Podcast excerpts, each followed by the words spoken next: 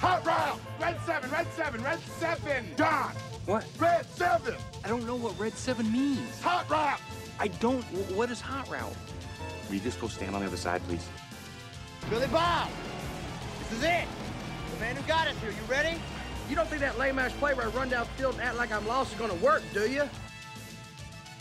Then he pivots, fakes, chucks the big bomb halfway down the field to our hopefully still wide open tailback. I call it the annexation of Puerto Rico.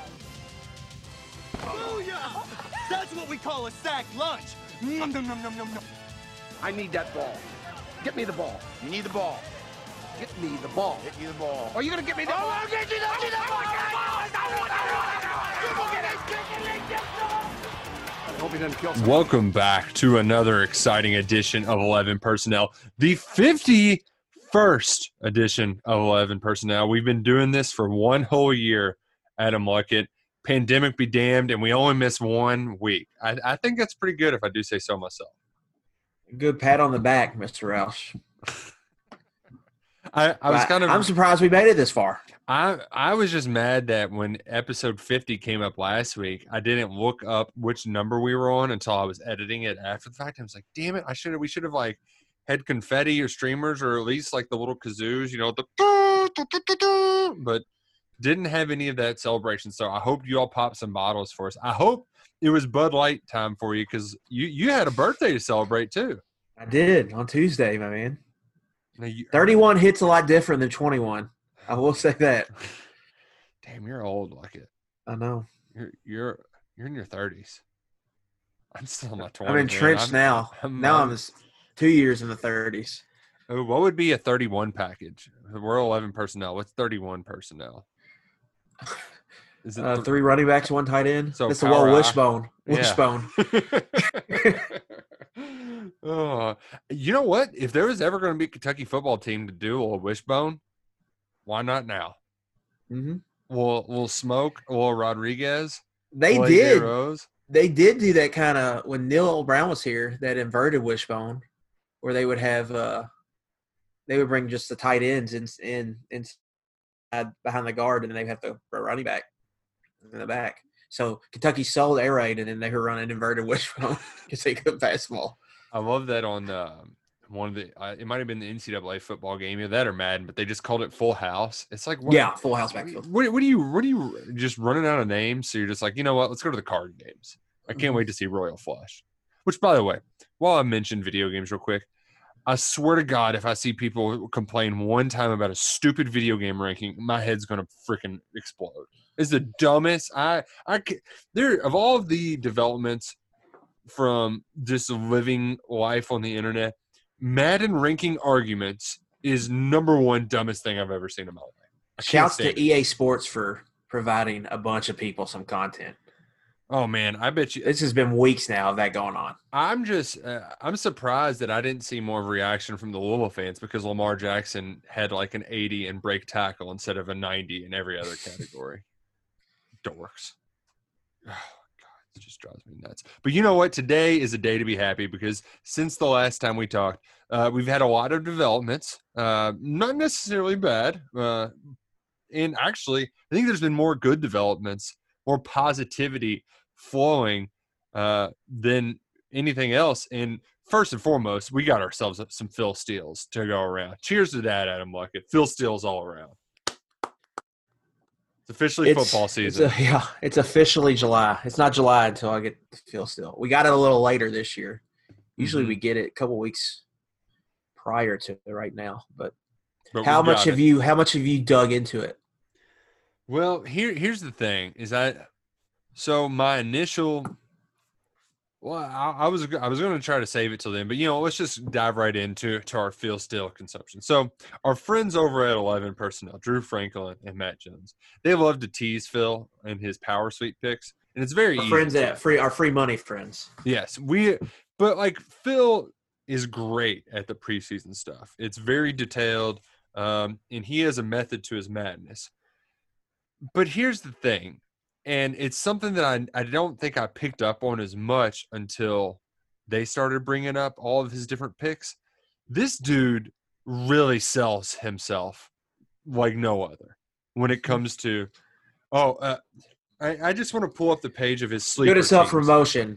I mean, his his um, this goes back to his uh his most improved teams, or it, it wasn't even. I don't think it was his most.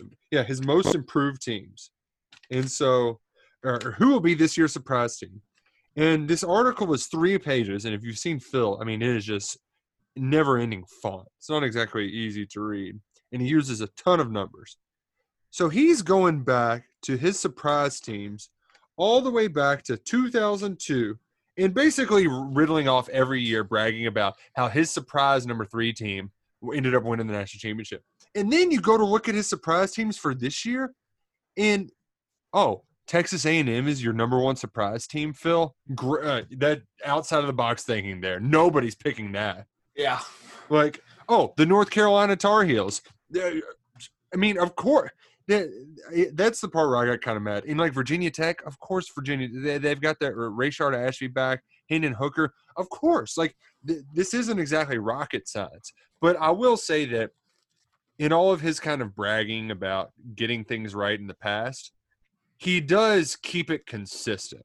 Like the way Phil Steele has done things in 26 years, he's only made slight changes. And I think look at the biggest thing and the most significant thing that he does is his um is his uh what's the word I'm looking for? Let me get the exact phrase pull up. His experience chart. Mm-hmm. So essentially for all of these college football folks, the the basics of it are what are you bringing back and who you got coming in. And Phil's experience chart it account it- it's all of the lettermen that are returning it accounts starters and then it also puts an extra weight on uh, quarterback production returning because uh, no matter which way you cut it quarterback play it, it matters significantly in how a team's you know, going to do this fall uh, yeah, it's pretty important. so in kentucky in his experience chart last year they were 105th uh, obviously you're losing He mentions this too in every.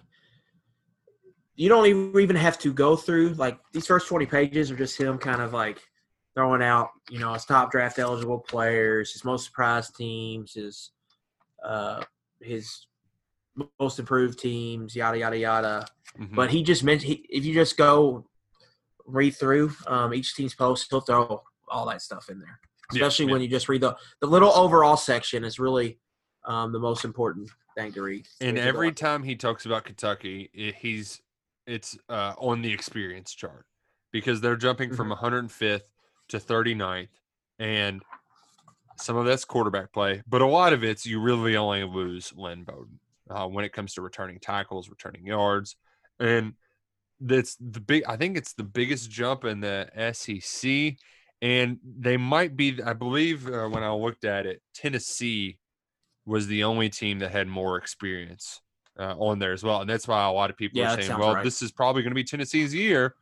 Uh, the only difference is that Tennessee's got a, a messy quarterback situation with God knows who uh, running with a guy who doesn't know how to work a telephone, potentially playing quarterback for him. and they just lost the starter on the D line. Yes, who uh, the the nose guard who he Emmit tore his Gooden. ACL last year. Uh, Mm-hmm. was it Dwight Gooden? Is that his name? Emmit. Emmit, yeah. Uh, and then was arrested for domestic assault, kicked off the team. But uh, Kentucky, I, I thought of all of the takeaways, like it, Kentucky. I mean, it, it echoes what we had already said before, but the experience is it's good to see it backed up with with Phil's chart. And then you look at his top 25. SEC East is kind of stacked, man. Yeah, and how- uh, they're what fourth on it. The the fourth SEC East team in that they're Mhm. they're ranked in the top twenty five at twenty one. Which right. hey, Tennessee's right above them, I think, at like 20 or 19. When was the? That's another good question. When was the last time we had a Kentucky football team preseason top twenty-five? Not You- in my lifetime. I mean, in anyone's lifetime, is there anybody listening to this out there right now? I mean, I'm sure that 75 team, back to back 74 75, they had to be top 25. The only thing, or the only caveat with that was they were on probation, so they might have not they might have not ranked him in the been preseason. able to be Yeah. ranked. Right. Texas A&M was also higher on his experience chart, by the way. But yeah, no, I it feels good to be in a preseason top 25 it's just that this is the uh this is the one year where where they're in the preseason top 25 but they he still hasn't finished in fourth in the east just ahead of south carolina uh missouri and a distant distant Vanderbilt. If you re- if you read the language, them and Tennessee are pretty daggone close. I think the just the coin flip was the games in Knoxville. Yeah, yeah. Um, and unfortunately, there there's uncertainty around each team's quarterback play. On the one hand, you don't know if Joey Gatewood will be there to provide depth in the event that Terry Wilson isn't who we thought he would be coming off injury. And then on Tennessee's hand, you just got a, a mixed bag um, of who are we going to pull out today to play quarterback for us? And, Right. Um, so, man, that game being at Tennessee is annoying as hell. And of course, two of the the weird stats that Phil did throw out about Kentucky were how bad the Cats have been in their SEC season finale. Up until win, up until beating uh, Vanderbilt last year in the the SEC finale, that was the first season ending SEC win in I don't know eight nine years, uh, and all of the ones on the road. so it, it hadn't been good. Hadn't been good like it. Well, you have to think about for the longest time, Tennessee was always the last game, and they Yeah. they only beat them once at the end. That was Joker's second season. So it was probably the last time they In won one of those. 2017, when Stoops beat them, that's when they they started messing with that schedule. And now they play on October. around the, yeah around Yeah. Halloween. hmm So when it when it's in uh, Lexington at least. So obviously, it was the same with the can never win a first SEC game. Like Kentucky only had won a couple over three decades. That was because Florida was always the first SEC game. So when you have three decade long losing streaks, almost you have some ugly trends like that. Right, right. Uh, and you know, there's there's plenty of other kind of n- really nitty gritty numbers. I'm not going to go through every single one of them, but the one thing that I did find interesting, at that that probably surprised me more than anything else was Kentucky's depth chart that he has listed. Feel big on Kelvin Joseph, my man. I think he had him third or fourth team All SEC. Yeah, and that bo- both of those things like it are surprising in that of all of the all SEC, like Kentucky had the second best pass defense in the nation, first in some metrics, but one of the best secondaries in the nation, and they return everybody except Jordan Griffin. And the guy that you have representing that unit is somebody who didn't even play last year. He's a big man of Boss Man, big fan of Boss Man Fat. Yeah, yeah, I was a little surprised with that. No use of Corker. Uh, that was surprising at all on all the teams. Yeah, uh, I, I don't. I, I guess that that one doesn't make much sense. Maybe because he didn't have the kind of PBU or interceptions stats last year. I don't mm-hmm. really understand that one, but but Phil I, also does the old just plug in four DBs, so you have a lot of corners on there. Not so not so many or as many safeties. but in the actual depth chart, he does go position by position. Right. This is pretty close to the depth chart that I would create. Justin Rogers. See, and that that's the where the two differ. He has Justin Rogers ahead of Phil Hoskins, and he also has Jeremy Flax as the first team left guard. Now, look it. I know Phil talks to most coaches before the season, and they they the conversations he has with them really helps him fill out the depth chart. So, knowing that, I tend to think that that's where the coaches' heads are at with the caveat that he typically tweets out a big thank you to whoever he just talked to. Yeah. So- I don't think he does. So I I think he and him on speed dial. yeah, so I, I I don't think I saw one of those tweets from Phil. So To me, he's leaning on recruiting rankings here. all right, I, I didn't know I didn't know if whether to think more on recruiting rankings or Yeah. on the he's talking to coaches. I think with Kelvin Joseph, Justin Rogers, and Flax, he's leaning on recruiting rankings. And Especially when you look at those positions. Well, Flax, you've got an unproven guy in Horsey who's never really played. And then Rogers, he him over Phil Hoskins is a, a bit of a surprise. Um, but that's a big time recruit. That's a kind of caliber recruit that Kentucky never gets. So you see that, you probably automatically think, well, he's probably going to start if he's coming to Kentucky.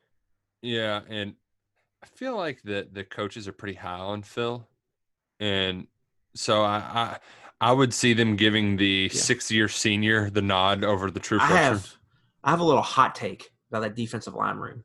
Oh, I'm not so sure Justin Rogers is the best freshman defensive lineman coming in. oh, who do you think is the best freshman defensive lineman coming in? My favorite one coming out of high school was Hayes, Josiah Hayes. Ha, ha, ha, ha. I just think he's got the total package. Whereas Rogers, you know, he played both ways. They got, a lot of people thought he was a guard. Where Hayes, I think he could play all three positions on that three down front for Kentucky. I think he could be a nose guard. I think he could play, you know, the four, the three, the five technique. I think he could do it all. And those Mississippi guys, man, they they usually produce right, Yeah. especially the high rated guys in, in this league. And no, that that you make really good points like it. Um, man, it could, and and with Rogers as well, I believe he got here a little bit late. Of course, the learning curve is going to be much steeper this year because everybody was off campus. So uh, having him in general ahead of a senior is, I think, a little bit a little bit much. And also on the defensive line, it's more about.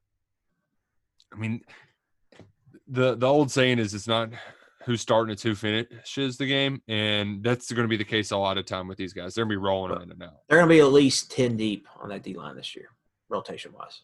And really, least. the only team you got to worry about getting stuck on the field with some guys is Mississippi State. Well, the thing with Leach though is they don't move a, a whole awful fast. It's not really a tempo offense. He he there is some ball control too that. Like they will take their time. They're not running sprinting up to the line of scrimmage. So substitute you can substitute against them. It would be. I, I I'm just Like, curious. The whole Drinkwitz is pumping pump. He's pumping this hurry up spread attack. with what quarterback? Yeah. But I, the times I've watched his offenses, I've never thought, you know, this is some high octane, like pedal to the metal. Oh, so he a- sounds like every other first year head coach. Yeah, so- we're gonna run More about trying to sell tickets that people aren't going to even be able to buy. While we're on quarterbacks, uh, I would I would like to point out that so Phil ranks every single position group in the SEC. He ranks them nationally too. And Kentucky had I think fifth ranked offensive line, and then he ranked their defensive backs and special teams fifteenth overall. In the SEC, these are his quarterback rankings. Georgia, A and M, Florida, Auburn, Ole Miss, and Mississippi State are all tied for first. And then He's, pretty, he's probably not wrong, man. tied for second, aka Now, this seventh. was this before JT Daniels. This was before JT Daniels. Yeah, they, they I think you got to put them probably at number one. and and then the second tier is Alabama, LSU, Tennessee, Kentucky, South Carolina, Arkansas, Missouri 13, Vanderbilt 14. So it's really two tiers and then uh and then Missouri and a distant, distant 14 Vanderbilt. Which is I, I that's just hilarious to see it on paper. Because you're I mean, it might not be that far off because you're really splitting hairs. Oh, yeah, I'm, I'm Kyle with. Trask or Kellen Mond, but like I mean, I'm I'm driving the Bryce Bryce Young. Like he's the best quarterback in this league, and I think if he plays, he'll probably be first team All SEC. Yeah. But do you remember a couple years ago, like when the league was down? That it was probably like 2014, 15. The big issue was just like the quarter play, quarterback play just kind Yeah. of stunk. AJ McCarron was like the best quarterback. in Right. SEC. It's this year is kind of looking like it in a certain way. But I think the the league has some better offensive play callers now than it did back then, too. Yeah, there's, there's Mullen at Florida, more. Leach. Yeah. Kiffin's back. We got a Briles here at Arkansas. God, a bro. LSU's actually throwing the football now. Jimbo's back in the league, so you would think since the play calling's better, but there is definitely a sense when I when I looked at this, just quarterback play, kind of everybody's kind of I think gobbled up together. There's no real there's no real Tua and Joe Burrow that are heads and shoulders above everybody else. I think everybody's pretty close. Right, right. There's nothing clear. Um, and and to to mention all of the kind of teams cobbled together is, is that SEC East where um, I know you wanted to talk a little bit at length at just the depth of it, Mm-hmm. but this feels like a Georgia is down kind of year, but it's only because they're retooling their offensive line and they're going to have a brand new quarterback for the first time in a while. They've got, uh, you know, 40 blue chip guys.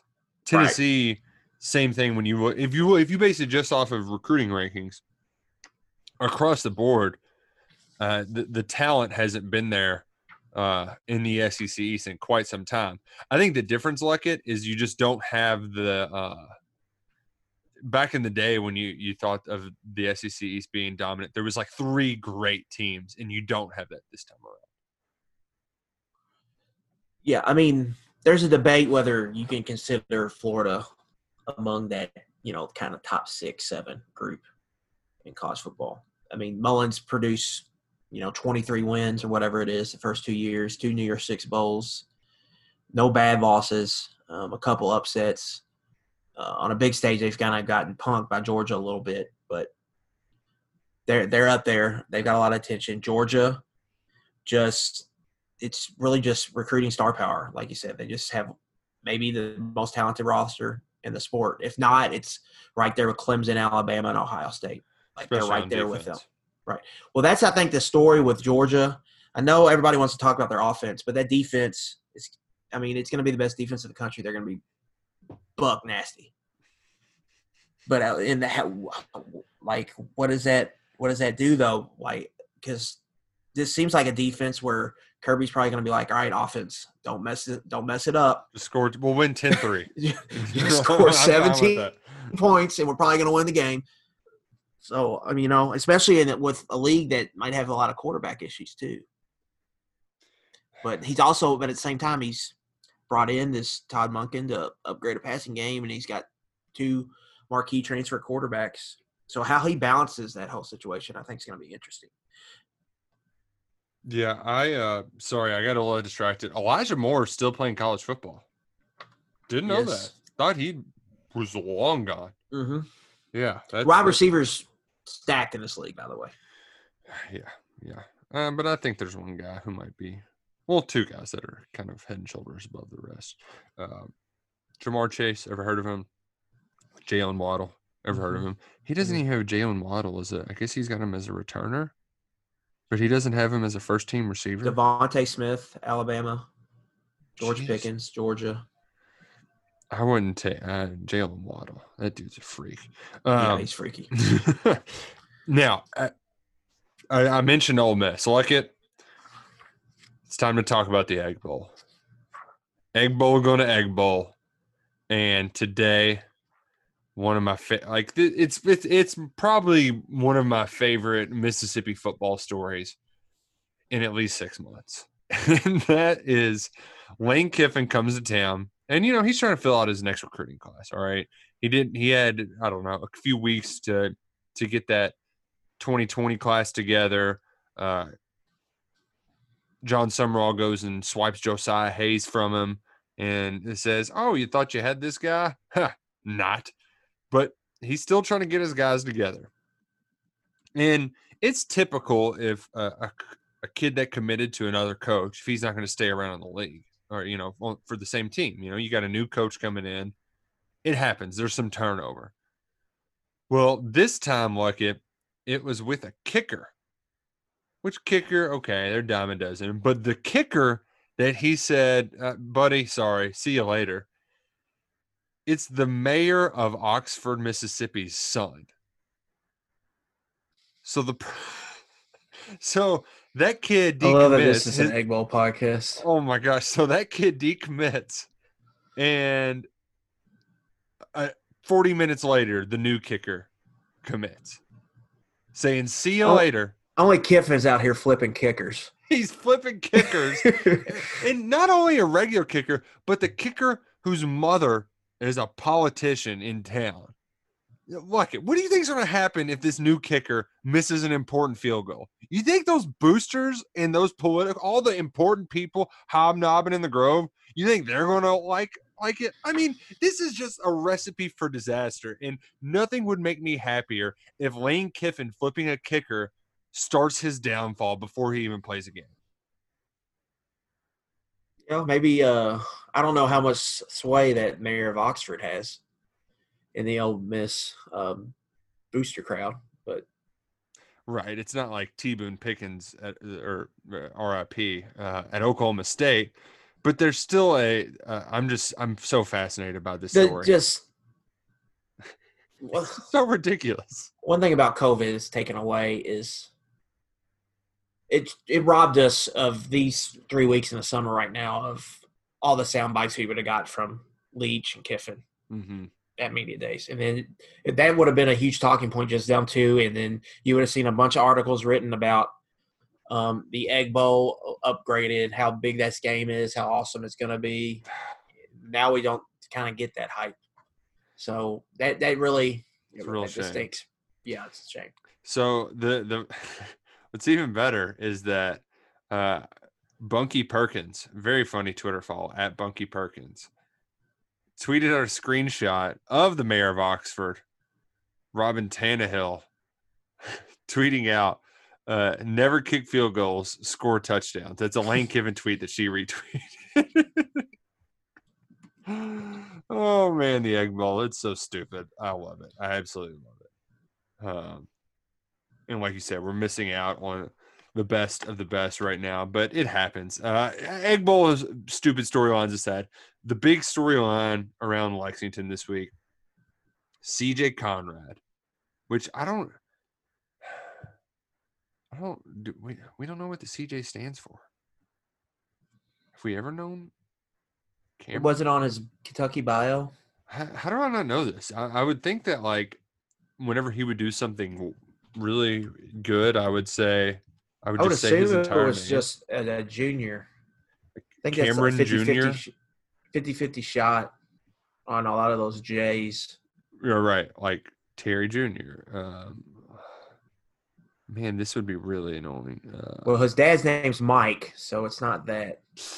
hmm. So I'm on his UK bio right now. Oh man. Yeah, I just pulled it up.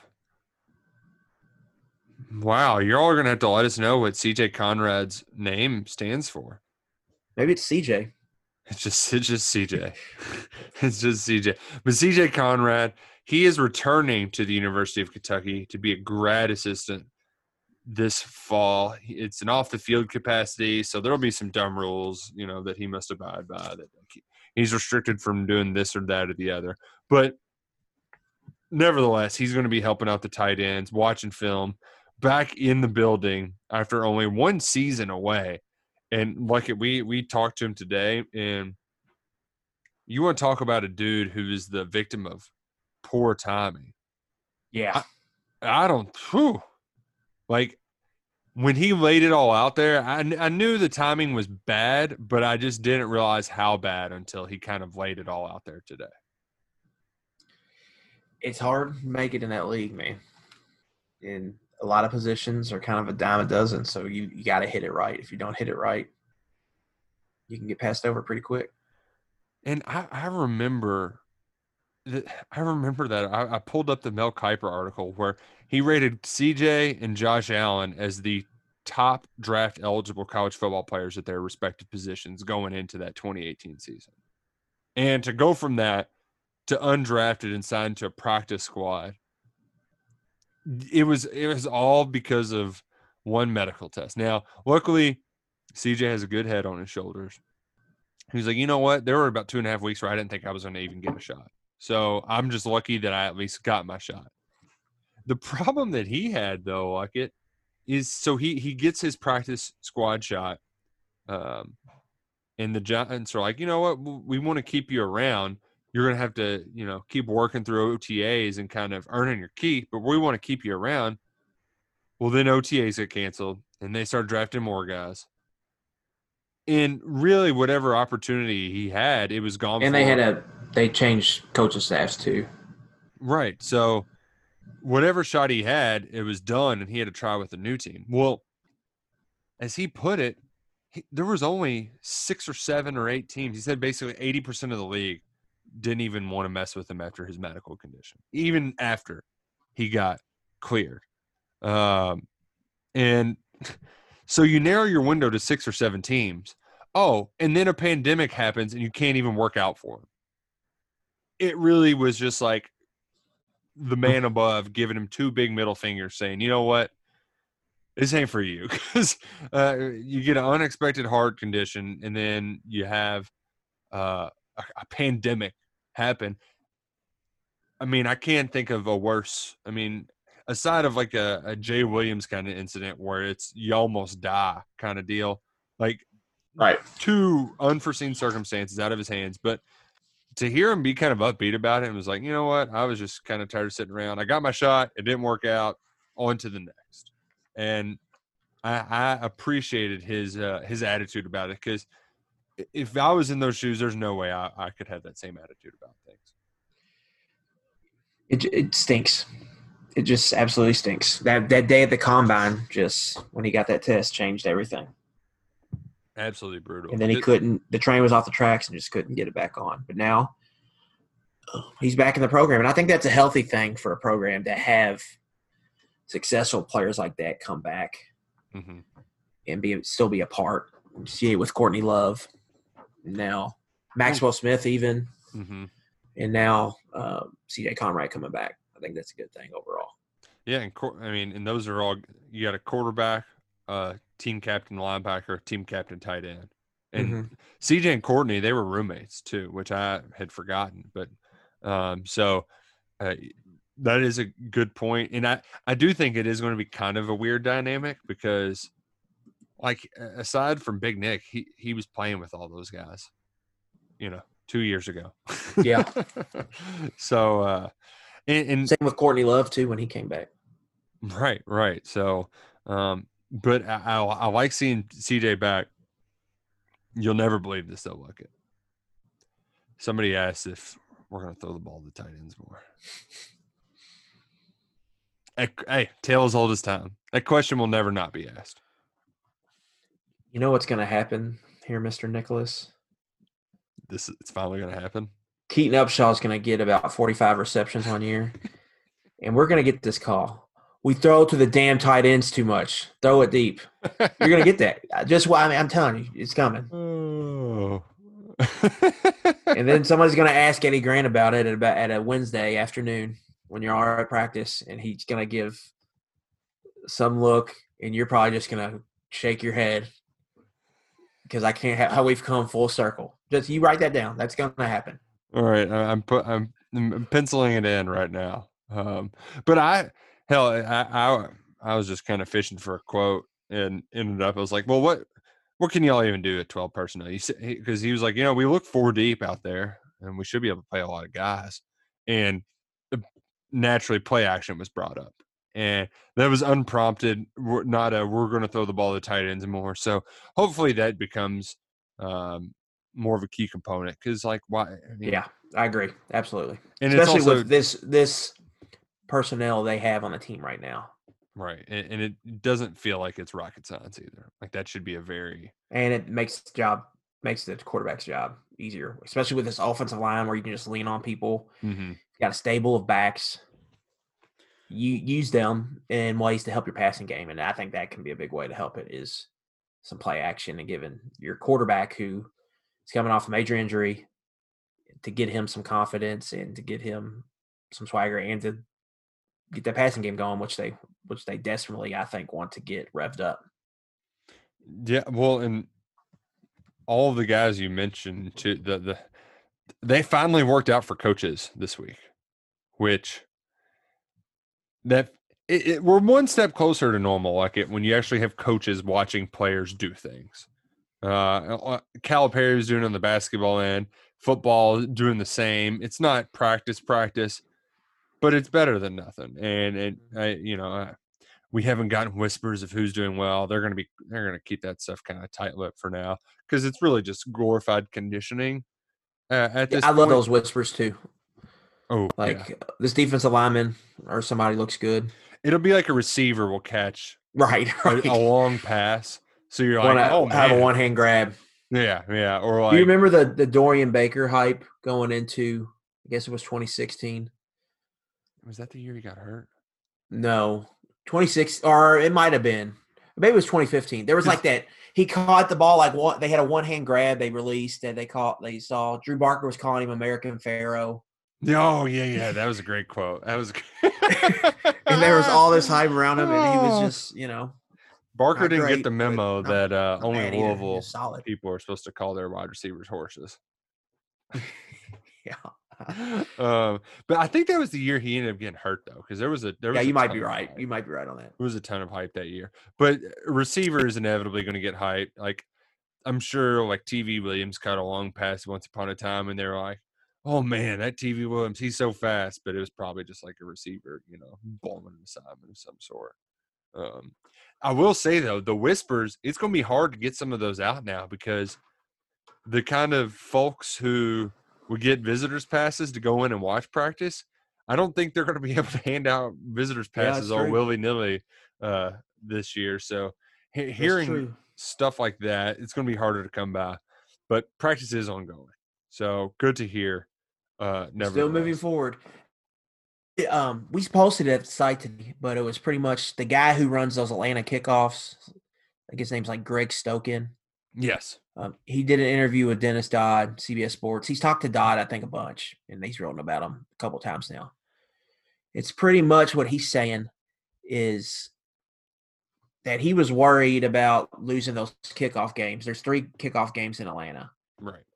It's West Virginia, Florida State, and then Labor Day Sunday is supposed to be Virginia, Georgia, and then week two it's supposed to be North Carolina, Auburn, all played at uh, that new stadium down there in Atlanta. hmm He was worried about those getting eliminated, but now it's seeming like the SEC, the Big Twelve, the ACC are, are all planning on their conference game plus one, which for Kentucky that it would enable them to play Louisville. So it mm-hmm. really it's going to keep those rivalry games, and then everybody else in the league or in those conferences is going to add one game against a team from from that pool from that pool of three conferences. Which It- nine game schedule, if you can pull it off, I think that's a pretty good idea. There's no there's no going to be none of the cupcake games Right. playing Right. top shelf competition every week. I think I think it could be fun if they can figure out how to do it. Right, right, right, and and they can make it possible. Uh, I I will say that obviously you bring in a whole different element w- than like a professional kind of bubble scenario because you know you're going to have uh, two kids on campus. They're going to be interacting with different folks. But if they can make it work, all those pro leagues, I think of the three major ones, I mean, it was a couple thousand tests and only two people tested positive. Um, Mm-hmm. so that was good to see. So if they can if they can replicate that to some extent on the college level, Uh then we can have this eight game plus one season. And some of the matchups would be fun. Um it- like even just the hypothetical ones. Yeah. And uh, I, I like the thought of I think just Kansas. Oh, Kansas is already at Boston College because I like the thought of having Kansas, Missouri playing each other because Be that's an old rivalry that's been Mhm. going. Texas A&M versus Texas. You Those could have two- a Those two West are worse than Indiana and Kentucky when it comes to basketball. You know, they're they're they're talking trash about not playing each other all. Yeah. the time. It would have been so much fun to have that game. you could have like West Virginia, Virginia, because Georgia plays Georgia Tech and they're scheduled to play Georgia. Um, they're scheduled to play Virginia, West Virginia is scheduled to play Florida State. Who plays Florida? You could have West Virginia, Virginia, Oh, bordering okay. states they're playing. That could be fun. Yeah, that would be fun. Um, uh, we already get it, it- how Iowa State can't play Iowa. You would put A and M would play an old Big Twelve. Like let's just play A and M Texas. Suck it up and play. Yeah, well, Well, I guess Texas plays LSU. so, yeah, that's where that's where there's a hiccup. So I had Tyler actually has them all listed out on the site. yeah. Um, and there could be some snoot like who really cares who Syracuse is going to play? You know, like there's a couple of those in there that are uh, going to be kind of tough. But uh, TCU and Texas Tech, one of those is going to end up playing A and M. That just feels natural. And I Yeah, could see good. Missouri playing one of them too because they were Right. That, that would make the most sense. Yeah. Um, and then Oklahoma State. Oh, if you did the Virginia Tech, West Virginia, uh, Oklahoma State versus a Ooh, Arkansas or something like that. Maybe Mike Gundy. Arkansas is playing somebody. They play Notre Dame. Yeah, yeah, they play Notre Dame already, which thoughts and prayers to Arkansas. Um, but I, I Mike Gundy versus like a Miami, that could be a lot of fun. Miami people think D'Eriq King's going to bring the U back again. Uh, They Mhm. could end up being producing a lot of points. So there, there's potential for some fun matchups in here. Alabama's available because of that USC game. Hell, Right. Alabama, Oklahoma State, Alabama, Miami, any one of those big names. Uh, just make it happen. We're not doing Alabama. I know there was Alabama TCU talk because that game was supposed to take place in Dallas. Oh, so it just so be a be natural for kind of fit. TCU to yeah to play there. Right, right. Either way, that that that kind of appears to be what we're looking at. And do, do you think that all of this kind of talk though, and the way that conference commissioners are working together, it feel like we're kind of getting towards that Power Five split? Yeah, I think so. Yeah, I mean, For football, I don't think it'll happen in basketball. just because of the tournament, they don't have the capacity for it. But in football, I mean, In a hell, perfect world, this season goes off without a hitch, and it ends up being pretty competitive, pretty fun. There's no real dulls because every game is kind of it's good competition. It could be like, hey, what are we doing? Like, you know, it's not our responsibility to fund all of these Mac schools athletic departments. Right. And then that in turn could push some of the G5 schools to be like, why don't we play in the spring? Oh, Like the MAC, his the their pres or their conference commissioners talked about they would love to do something in the spring. Whereas They- Sankey, uh, he he talked uh, about it the other day, and he was like, "We're trying to build a bridge as we snake across the river." So you know, we would try to make it happen, but that's the last alternative we want to explore. Yeah, That- they don't want to do that, and I don't even think you can do it. Like for that SEC and all the big conferences, I think five six games is probably about the max you could do. I think it just totally messes up everything. It throws a wrench into everything, and you're just scraping together to try to play five games. I just don't think it's worth it. Well, The NFL especially if fans draft- can't go. I know feasibly the NFL draft could move, um, can move back to as late as like late June or July, um, to kind of accommodate that. But Mm. yeah, I, that that kind of appears to be. Uh, Like, what are we going to do with this class of 2020? Are we doing December, February signing day like planned? Or are we going to move it back to possibly give kids chance to visit some schools? Like, uh, like what are we going to do there? And then if you figure that out and then you're playing in the spring as well, then that probably messes up the recruiting calendar for the next year. Then you got to figure out how we're going to fix it to get back on normal schedule. I just, I don't know. But that that's something like they're gonna have to figure out is this recruiting situation because no one can visit anywhere. A bunch of kids are committing without ever even seeing a right campus. right um and and the thing too like it is there's uh i th- this week i it'll it'll be on the site for too long but i'm kind of working on like a, a quote unquote recruiting big board where just laying it all out who's committed who's uh who, who uk is targeting and a lot of the really big fish out there. Now Kentucky's still, you know, obviously in good shape with Jagger Burton and a few others, but there's a lot of folks out there that if you would if they if if we if we were going to let this recruiting process play out, Kentucky's got a, a much better shot at landing them. But since visits are looking unlikely, they're just closing up shop and saying, "All right, well, I'm just going to pull the trigger." So there was there was a four star kid from Virginia, Gilliam, who UK was a top eight, and they could have had a chance at getting a visit out of him and cracking the code in a normal year, but that's just that's not going to happen. Um, and Penn State's been recruiting him since he was like 14, so he'll probably end up there. Uh, Damon Payne, who's committing on Sunday, he had a top 10. The five schools he was considering visiting were UK, Arizona State. The man must follow some girls on Instagram. Uh, Alabama. Uh, th- it was a few others. Kentucky has a shot for the number It one. was really defensive line in the Kentucky and. Alabama. In Yeah, and but he's decided, you know what? I'm just going to go ahead and commit. If you get it, if you get that visit, you've got a shot. And right. now I don't. I just I don't know how many players Kentucky's the the the kind of crazy gets that you normally otherwise wouldn't get. I I, I don't know how many chances they're actually going to have that that this year. Yeah, when you look at this recruiting class, to me, I think it evaluating it all comes down to Landon Burton and Crowdis when it's come time to sign, and then the rest of the, the players in Kentucky. It's a good thing Because Kentucky's pretty good this year. Right. Well, it's just it's been a weird year in Ohio. They've got like ten top 110 prospects. Nine of them are going to Ohio State. Um, and then after that, you know, there's a lot of players there, but maybe there's some they passed on. Maybe there's some they missed on.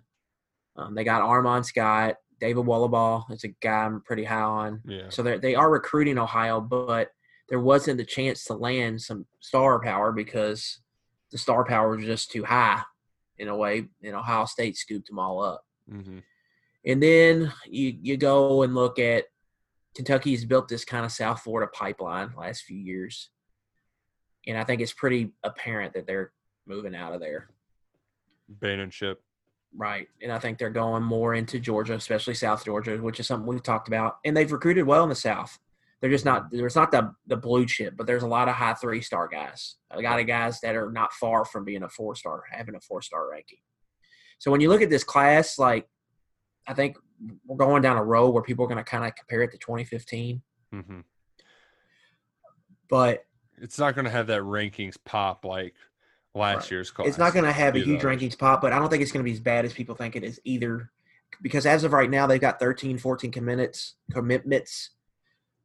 Only the, the if you take out the punter, only one's a low three star, and that's the kid at junior college, Yeah. Joko Willis. Who- So it's a lot of mid and high three stars. yeah. Right. Which there's another thing on Willis. Well, I want to get to right quick. hmm Did you see um, Tony Grimes, that big five star corner that committed to North Carolina? Uh, He's yeah. graduating early. He's enrolling. The kid from A and M, or the California just- kid's doing that too. The Louisville kid, Louisville just had a kid committed. I think it's like a linebacker, a low three star linebacker from Georgia, who's doing the same thing. I don't know what Willis's grades are.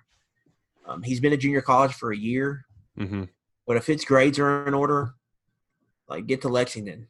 You Yeah, know, right, Kentucky right. needs some. They need a body at inside linebacker. Like Yeah. why wait around to play in the spring? Oh, that's a that, that, that's that's a good point. If And- his grades are in order, I don't know what his grades look like. So. Yeah, and it and hell, and you don't know what COVID did to how they finished out the credits for the last semester or doing stuff over the summer. Right. But if you could somehow get the academic side in order, yeah, why not? Um, because I, I I think with a lot of those JUCO kids, um, I know Kentucky's looking at a JUCO cornerback that's pretty. Kyrie Jackson is his name, I believe. Mhm. He's got a lot of these guys like at him. wh- like what's what's the point of playing a, a spring JUCO football season when if you can just go and play a especially with you know some of them college. they like to get there early anyway. Right, right. Lonnie Johnson got there. Stephen Johnson got there. Terry Wilson got there early. So, so I, I think JUCO football, you're gonna see a lot of kids leave, and then California, they're shutting down. Uh, I think all of their high school football. Well, I, I don't know. It they've got like seven different leagues. You know, they don't just. Of course, Right. California, they don't just don't have one I think they split it in half. Like they have a North California High School Athletic Association, and then they have like a South California High School Athletic Association. one kid who is a he's a top 300 guy defensive lineman committed to texas a&m they announced california is not playing high school football until him, right. january and he said three and out that was his exact deuces. yeah said he's just Well- enrolling in the spring which hell i would do the same thing too Michigan's five-star committed quarterback JJ McCarthy, he's from Illinois, committed to Michigan. He announced a few months ago that he's just like, well, I don't know if Illinois is going to play high school football this year. I'm going to IMG this year, and that's where he transferred to IMG, and that's where he's Yeah. at. Do you really want to go to be in bradenton florida right now i guess img is where they're doing that the WNBA bubble so like img's probably got to be good but how good are all the other schools in florida they're playing against you know like but uh, you know that's a discussion for another day on if you want your kid playing COVID. But it on on a on a positive recruiting note for UK, uh, we we are expecting some cornerbacks to potentially join the fold soon. Uh, I, I'm I'm not sure if it's imminent or if it's hell. It, both of them might have popped by the time we're talking today. Uh, one of which is um, from Michigan, uh, as you just alluded uh, to, uh, Maxwell Hairston. He uh, he got the offer from UK last week from Steve Clinkscale, and he has a, a decent offer sheet. But the just ha- the words he was using, you don't often get a kid talking about getting offered from his dream school, describing Kentucky football. But that's exactly what happened after Hairston uh, committed. He said Kentucky was his dream school and I, I, believe Kansas, like Kansas State, a few others were kind of in the mix. Steve Clinkscale's reputation up there, I think, uh, with the Hairston kid, if you're saying he's a take, then I, am uh, I have a feeling he'll be jumping on board very soon. Looking. Yeah, he's a guy that has kind of blown up here the last couple weeks. Minnesota, Purdue. Um, there was another Power Five school all jumped on him within a couple of days. So something happened there. Somebody got some tape or Something, yeah, yeah. yeah. uh, or grades finally came through. Maybe, maybe a great, maybe it was a great Yeah. issue. I do like though when he uses the phrase "dream school." It's a good point of reference to note that when uh, Lamar Jackson fumbled and Kentucky started their bowl streak and seven win seasons, he would have been 13 years old. He'd have been like a seventh grader.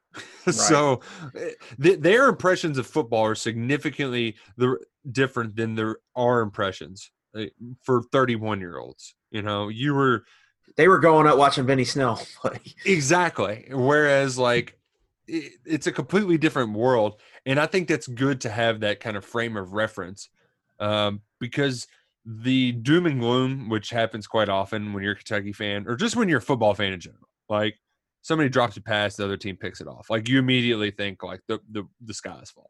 It's just our re- natural reaction. It's all going back to hell. You know, we're, we suck again. Blah blah blah.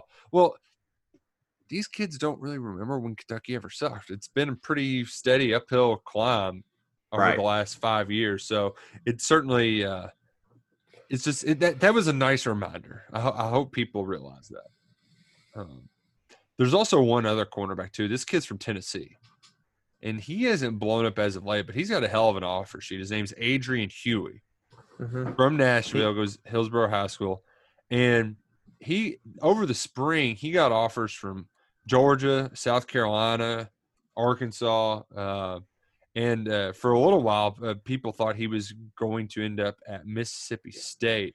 And Um, all the all the crystal balls, they were all Mississippi State earlier today, and they all switched to Kentucky. Yes. Um, so Coach Clink's doing something right in Tennessee, and like it, it makes me so happy to get recruits from the state of Tennessee. It just does. Yeah, that Nashville area especially has been blowing up here recently. Um, so getting in there, I, I brought up Noah Josie, who's a four-star offensive tackle from the Nashville area. Kentucky's in on. And then last year, of course, they went out and got Trayvon Ripka out of the Nashville area. Um, he's a little one of the, I think uh, Dixon is little on the outskirts, but still kind of the Nashville Nashville metro area. Mhm. And then now again going and getting this Adrian Huey kid, it looks like, who's a skinny, skinny dude. I mean, he's like 6'1", 150 pounds, 160 pounds. I mean, Yeah. he went well, he went to the opening last year and checked in at 141. I haven't seen 141 in a long ass time. I was gonna say, what man? I was. What what was the weight limit? One thirty was the middle our middle school football Right. weight limit. yeah, and I was over that in sixth grade, so I was one fifty. So I Mhm. that was twenty five years. Right, but he's got. I think he's got a legit four four kind of speed in the 40. Yeah, So Uh, he's going to be a burner. Different type of corner. I, I like throwing in one of those right because I feel like that's kind of where Kentucky is now, where Stoops prefers the lengthy guys, but then you go out and get a guy like Brandin Echols, and and look what he did with that year. Like the little guys, eh, they some of them can have that feistiness in them that really overcompensates for their size, and I like that from the limited amount of film I've seen. Now, the, the one thing I would take away from him is he does that thing where he edits out his tackles before the the, the whistle's blown. so like you, you see him hitting the guy, but you don't see the play actually stop. But his instincts on some of these plays where he's supposed to be getting the deep third, but he can see the flat opening up, so he just takes off and hits the guy as the ball's going there. Th- those kind of instincts and the kind of fearlessness that he he attacks uh, players, even if he's not bringing them down. You can you can add some eat some PB and J's and drink some whole milk. Like UK can put some weight on you, but you can't coach that speed. So uh, if, if in fact that that trigger is pulled and he ends up being a wildcat, that's another like that fits that criteria of kind of middle to high three star who's solid um, and, and has he checks a lot of boxes. He may not check everyone uh, and be in that blue chip line, but he he does check a lot of boxes and, and there's a lot of potential there. Yeah, I think I think, and again, I getting into Nashville metro area, Tennessee, I think that's a good thing. Yeah, suck. I think you can realistically hit that area and get one to two to three players every class. There's enough. They're producing 30 Power Five players almost a class now, 20 to 30 guys that are got who are good enough to play Power Five are right there. So I think, it, and it's you know what is it three three and a half hours from Lexington, Mm-hmm. Yeah, So, uh, uh, it- I mean, I've, and I've made it faster. and it looks like Clinkscale that's his recruiting area now. And so he's kind of branching out more than just uh, the Detroit area there in Michigan, which he's hitting hard. I've seen some of the videos of Broadway too, and we should be getting people out of Nashville. So good job, Clink. You're doing you're doing the Lord's work. You're you're healing us from COVID. Uh, uh, also on the recruiting front, I, I'm- I alluded to it earlier. I think we got some good news on Jagger Burton. Now this isn't like he's going to commit tomorrow kind of stuff. Although our, our good friend Lonnie Demery did tweet out that he's going to be committing August 24th. Wasn't that his original? Yeah, um, it's his birthday, so I don't know if that's new scoop, old scoop, but hey, Lonnie said it. If his scoop ends up being right, I ain't gonna be mad at him. If that's what it is, I feel pretty good about it being Kentucky. yeah, uh, but I, I do think that uh, that I, I, I, from what I understand, is that Alabama did push really hard early on in the summer, and I think he's pushed back, and it doesn't look They like they filled up too, man. right, right. So it looks like Alabama has the last week or so. Yeah, yeah. I think you you mentioned uh, like they got like a pair of twins, twin offensive Uh, linemen. the Brockermeyer twins out Oh of my Dallas. Those sound One, what a football guys. My goodness. one's the number one tackle, the other one's the number one center in the class.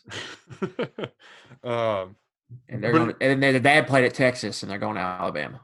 Oh God, dude, what are you doing, Tom Herman? Yeah, that's gonna be that's gonna be, Jesus, storyline. God, get it together, Herman. Um. uh, but I I think the Crimson Tide are out of contention for Jagger Burton, so it's really back down to Kentucky or Ohio State. And uh, I mean, hell, you And if saw you him look at Ohio State, dog today. They still they've kind of they've got a nice little O line crop right now too. And we go They back might- to it. I I was trying to map out the future of Kentucky. Isn't Jagger Burton starting as a true freshman on that offensive line? Yeah, I think he's got a pretty good chance. Yeah. So like, why why wouldn't you? If you can start for a top twenty five team in your hometown as a true freshman, Yeah. like why wouldn't you do it? I mean, Ohio State's already got two guards committed in this class that are both ranked higher uh, than Jagger Burton. so those are the two that are ranked higher. hmm um, either way, I think I think the signs signs are pointing uh, Jagger to Kentucky. Now they've been sending those Photoshop signs for a while, but I think things are, are looking up in that recruitment. I agree. Um, I, I, there's two other things I want to add, and this actually comes from the world of HBO. So Greg Sankey, he's been doing his little media circus, and I'm not a, a watcher of uh, real sports, and I didn't end up watching it because I could not stop laughing at the nerd they had interviewing Greg Sankey. Did you see the promo clip, Adam Luckett? I didn't see the promo clip. Well, I've watched Real Sports before. Do you remember the guy's name? Dave Scott. Dave Scott. I know you're talking about. I, am googling him right now. I mean, this guy looks like they pulled him out of an Ivy League library. And he's asking Greg Sankey if he should feel responsible for flying kids to campus. It's like, dude, what? Yeah, no, actually, I take this back. They didn't fly him from an Ivy League library because he would then have some sort of remote context of how college campuses operate. This dude's like writing for the New Yorker or something. There's no way you can convince me he knows anything about college athletics. It he is just it is so bizarre to see him in the same room. National media has that uh reputation of having people talk about college sports that don't really follow or watch college sports. And Charles Barkley's the only one that we like approve of because he's at least fun when he does it. But that just looked hilarious. I, I'll probably end up going back and watching it, but it'll annoy me and I'll just turn it off. Because Yeah, I saw Wolken kind of release oh yeah, and Wolken just dude cannot. quotes. Dude just thinks everything's a smoking gun. It's freaking annoying as hell. But I, I, I think Sankey, if you've paid attention throughout this process, he stayed pretty consistent. And uh, like he at least is the way he talks about things like it's it's not like Clay Travis is just throwing him softballs and he's just hammering it out of the park. Like he's staying pretty consistent, composed, and there's a certain amount of like people. What are you doing? It's almost like I, I wish he was like a politician telling people to to act right. You know, months ago. Like that's kind of what he's been doing the last few weeks. But he's at least laying out kind of the framework and kind of slowly leaking out information, and also saying, "Hey, if these other pro leagues can do it to a certain degree, then why can't we do it as well?" And uh, Right, that makes sense. right. There, he's just trying to buy time as much as time. Now it's running out. Hey, but baseball started tomorrow. I know you'll be watching. Go Reds. Yeah. I, th- Tigers I- going down tomorrow. uh, I also have you. Did you see the promo for Hard Knocks? No, I did not. Oh man, and it, that is that felt normal. Now, uh, will it be on time? God knows when. But the thing that I forgot about, Luckett, when they announced that they're going to be in LA and they're going to do a dual training camp for Hard Knocks, there's a really good chance Austin MacGinnis is going to be a storyline. Yeah, if he makes the team or not. Because and it, it's it's less about him because uh, even when Austin was on our podcast, he's a fairly button up guy. You know, he never wants to get like he he's about his business. He's out there trying to make a living in the NFL. But if you're having a kicker competition, that's that's an easy storyline. Especially, I don't know if Zuerlein missed any last year. He probably missed some big kicks last year. You could play the big misses. Now, uh, now hell, I can't remember his name, and he's got a great memory. The Rams coach. Uh, McVay. McVay. And now Sean McVay needs someone he can rely on in the big moments. And then you cut to uh, them kicking in practice, and MacGinnis is just dropping dingers, just banging them through the goalposts.